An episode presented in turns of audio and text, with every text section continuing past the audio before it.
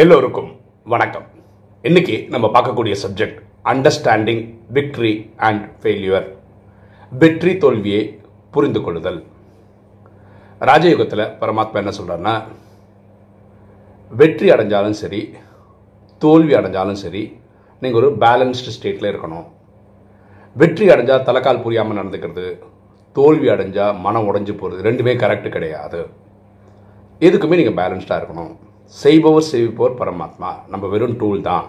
இந்த புரிதலோட இருக்க சொல்கிறேன் ஃபைன் அடுத்த கேள்வி. ஒருத்தர் வரிசையை தோத்துக்கிட்டே இருக்காருன்னு எடுக்கிற எல்லா அட்டம்ப்டும் ஃபெயிலியர் தான். அப்போ என்ன புரிஞ்சுக்கணும்? தோல்வி வெற்றியின் படிக்கட்டு. தோல்வியும் நீ வந்து நம்ம சாதாரணமாக எடுத்துக்கணும். இதுதான் அதோட புரிதலாக இப்போ பொதுவாக நம்ம தாமஸ் ஆல்வா எடிசனை பற்றி இப்படி சொல்லுவோம். இது எந்தளவுக்கு உண்மைன்னு தெரியாது.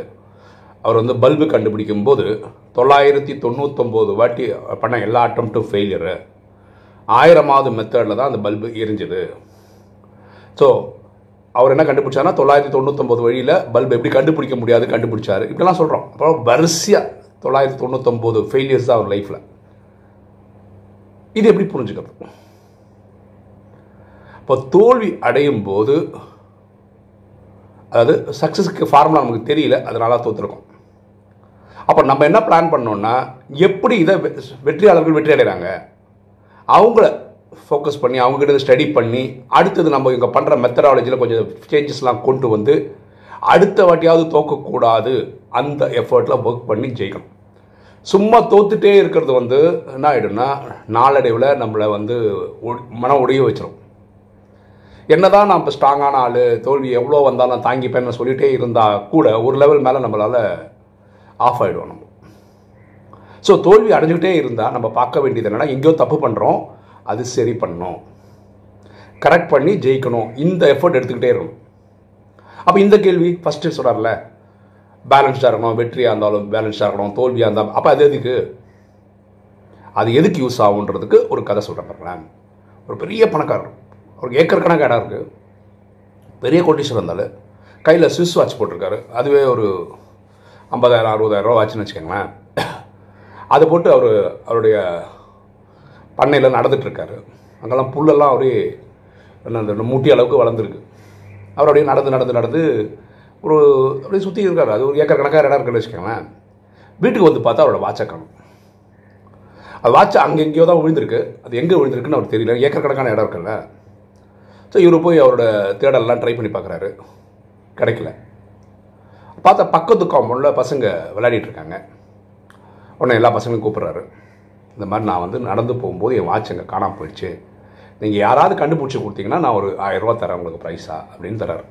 சின்ன பசங்க இல்லை ஆயிரரூவானா நான் பெரிய அமௌண்ட் இல்லை. போய் தேடு தேடு தர்றாங்களே அந்த ஏன்னா இது ஏக்கர் கணக்கான இடம். அவர் வந்து ஃபுல்லாக சுற்றி இருக்காரு. எங்கே விழுந்ததுன்னு தெரியல. எவ்வளோ தே தேடியும் பசங்களுக்கு கிடைக்கல.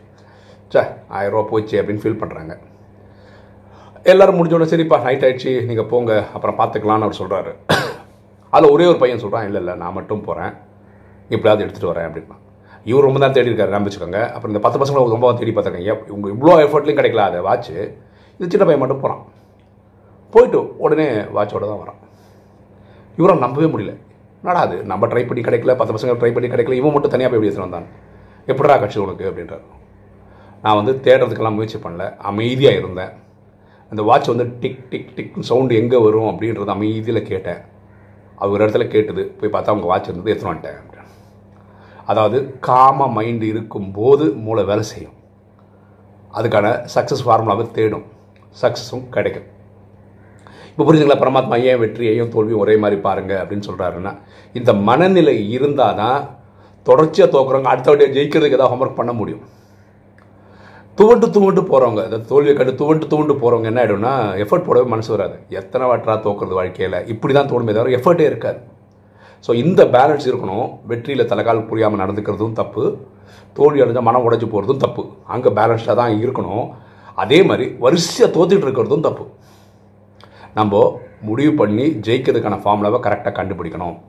ஸோ வரிசையாக தோக்குறதுன்றது வந்து அவ்வளோ நல்ல விஷயம் கிடையாது. அதுதான் நம்ம இன்றைக்கி வீடியோவில் புரிஞ்சுக்கிறதுக்கான சப்ஜெக்ட் ஓகே இன்றைக்கி வீடியோ உங்களுக்கு பிடிச்சிருக்கணும்னு நினைக்கிறேன். பிடிச்சவங்க லைக் பண்ணுங்கள் சப்ஸ்கிரைப் பண்ணுங்கள் ஃப்ரெண்ட்ஸ் சொல்லுங்கள் ஷேர் பண்ணுங்கள் கமெண்ட்ஸ் போடுங்க. தேங்க்யூ